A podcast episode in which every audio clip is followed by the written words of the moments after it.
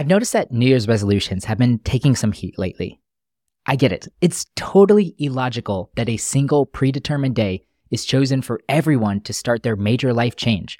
And by February, most of us have given up on our grand changes and retreated back to our normal lives.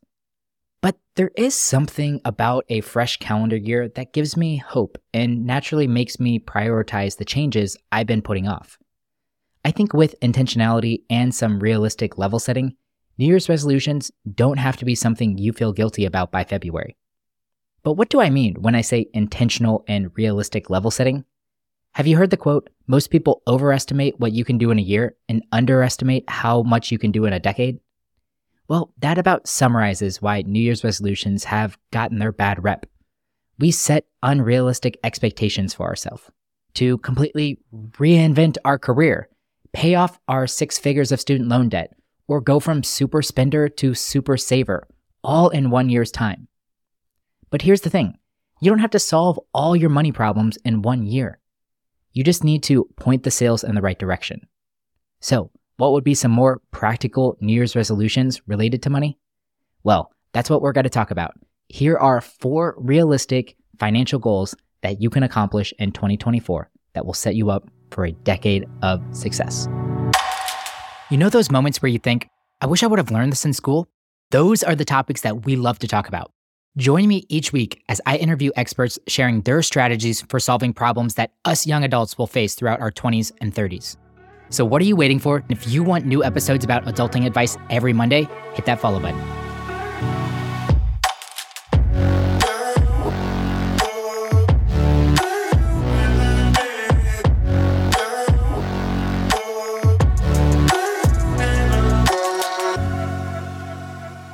Number one is to spend less than you make in January.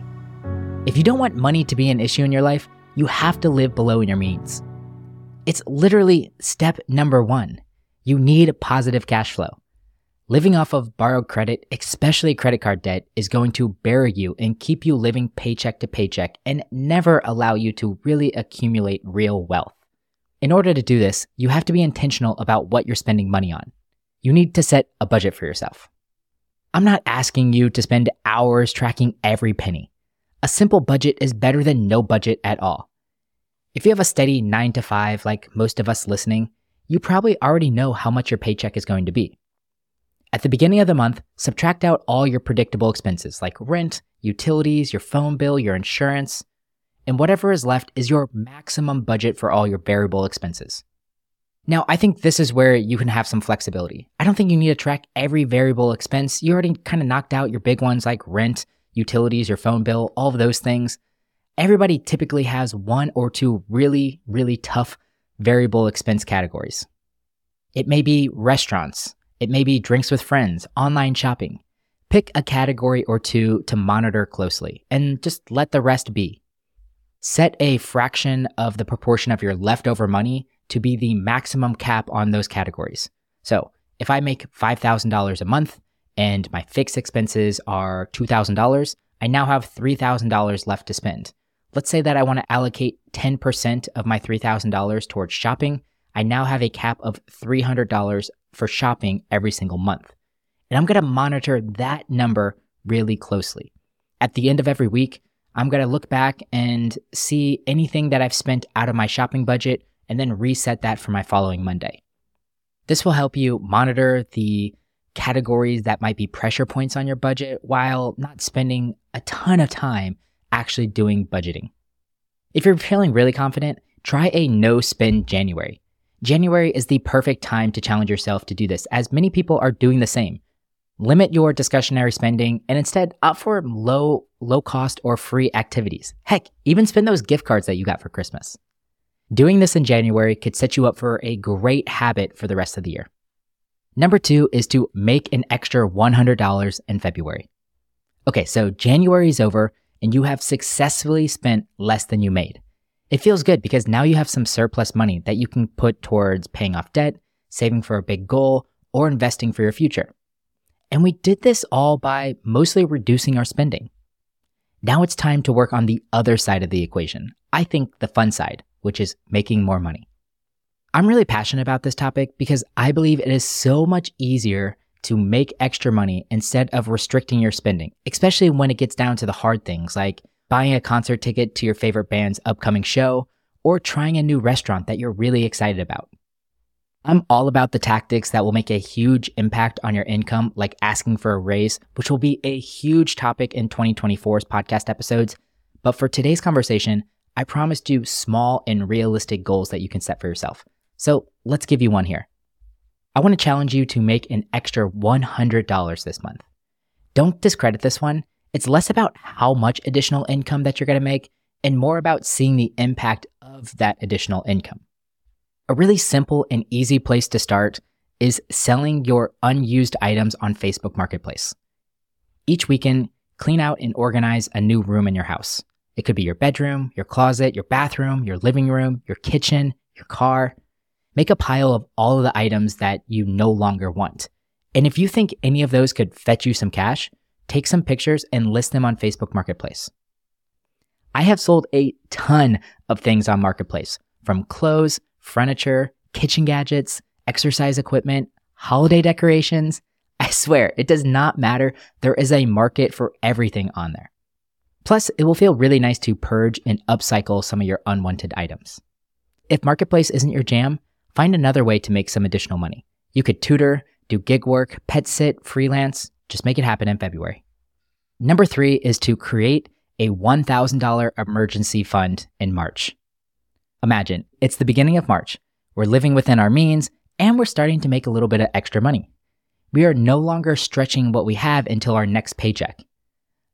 One unexpected expense, a car repair, a shattered phone, a weekend warrior injury, and we're back in a really bad spot. But these unplanned expenses don't need to derail our plan. Of course, that's where our emergency fund comes in. Having $1,000 stowed away can pretty much get us out of any pinch, and March is the month that we start building our emergency fund. By the end of the month, we are going to set aside $100 into what we call our emergency fund. And for each of the subsequent months of the year, we're going to do the same. By the end of the year, we should have $1,000 in our emergency fund that we can carry into 2025. If you continue side hustling or selling things on Facebook Marketplace, this could be a great use of your newfound income. If a true emergency comes up before the end of the year, no worries, don't sweat it. Use your fund. That is what it's there for. And start the process all over again. Once you hit $1,000, you can cut back and start directing a portion of that money elsewhere. But of course, I highly encourage you to build up at least three times your monthly expenses into your emergency fund. Number four is to invest your tax refund in April. It's April, which means it's tax season. Hopefully, you don't owe taxes, but instead, you're getting a refund. If you do get a refund, I challenge you to invest the whole thing. I'm usually an advocate of allocating a percentage of your bonuses or a tax refund to self care spending, but hey, this wouldn't be New Year's resolutions without a little bit of sacrifice. Hopefully, you've already been automatically investing a portion of your paycheck into your 401k, your HSA, or your IRA. This is the way to be a successful long term investor, but an opportunity like a tax refund is a great way to push beyond the systems you've designed for yourself. Let's assume that you get a $1,000 tax refund. Although it would be great to go take yourself shopping, you instead invest that money into a Roth IRA. You're 25 years old now, and in 40 years, whenever you're 65, you go to withdraw that $1,000. How much is in the account? $16,440. You didn't add any more money into the account. You simply let compound interest do its thing, and it grew 16 times over. Oh, and that was a conservative rate of 7% rate of return, which I honestly think you could probably bump up to 10%, but I wanted to give a realistic number in here with the cost of inflation as well. Now, what if you got into the habit of investing $1,000 of your tax refund every year? Whenever you look into that account 40 years later, you would have $229,000 in that account. Now you're starting to see the real impact of a small decision like investing your tax refund. Okay, so I gave you four ideas for four New Year's resolutions. These ideas are both realistic to accomplish and could make a significant impact on both your short term and long term financial success.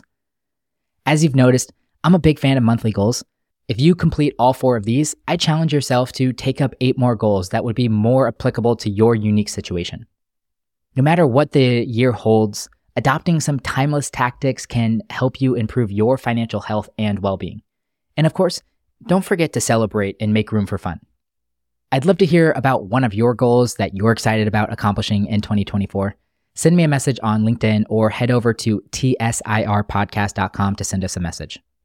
As a reminder, we'll be shifting our release schedule back to bi weekly in the new year. You'll start to see episodes come out every other Wednesday with an extra focus on money. So if you're excited about that, make sure to hit the follow button and to be on the lookout from, for some other changes that will be coming. I hope you guys all have a wonderful holiday. And until the next episode, love y'all. Thanks for listening to the episode. As always, I appreciate your kind words. If you want to leave us a rating and review on your podcast player right now, that would absolutely make my day. If you want to find episode show notes, our blog, and other great resources, head over to tsirpodcast.com. If you have follow up questions, an idea for a future episode, or just want to say hi, we have a contact form on our website, and those messages go straight into my inbox. And I promise you, I will reply. But all right, guys, I really appreciate you tuning in. I love you all, and you're not alone. Let's keep making it through our struggles together.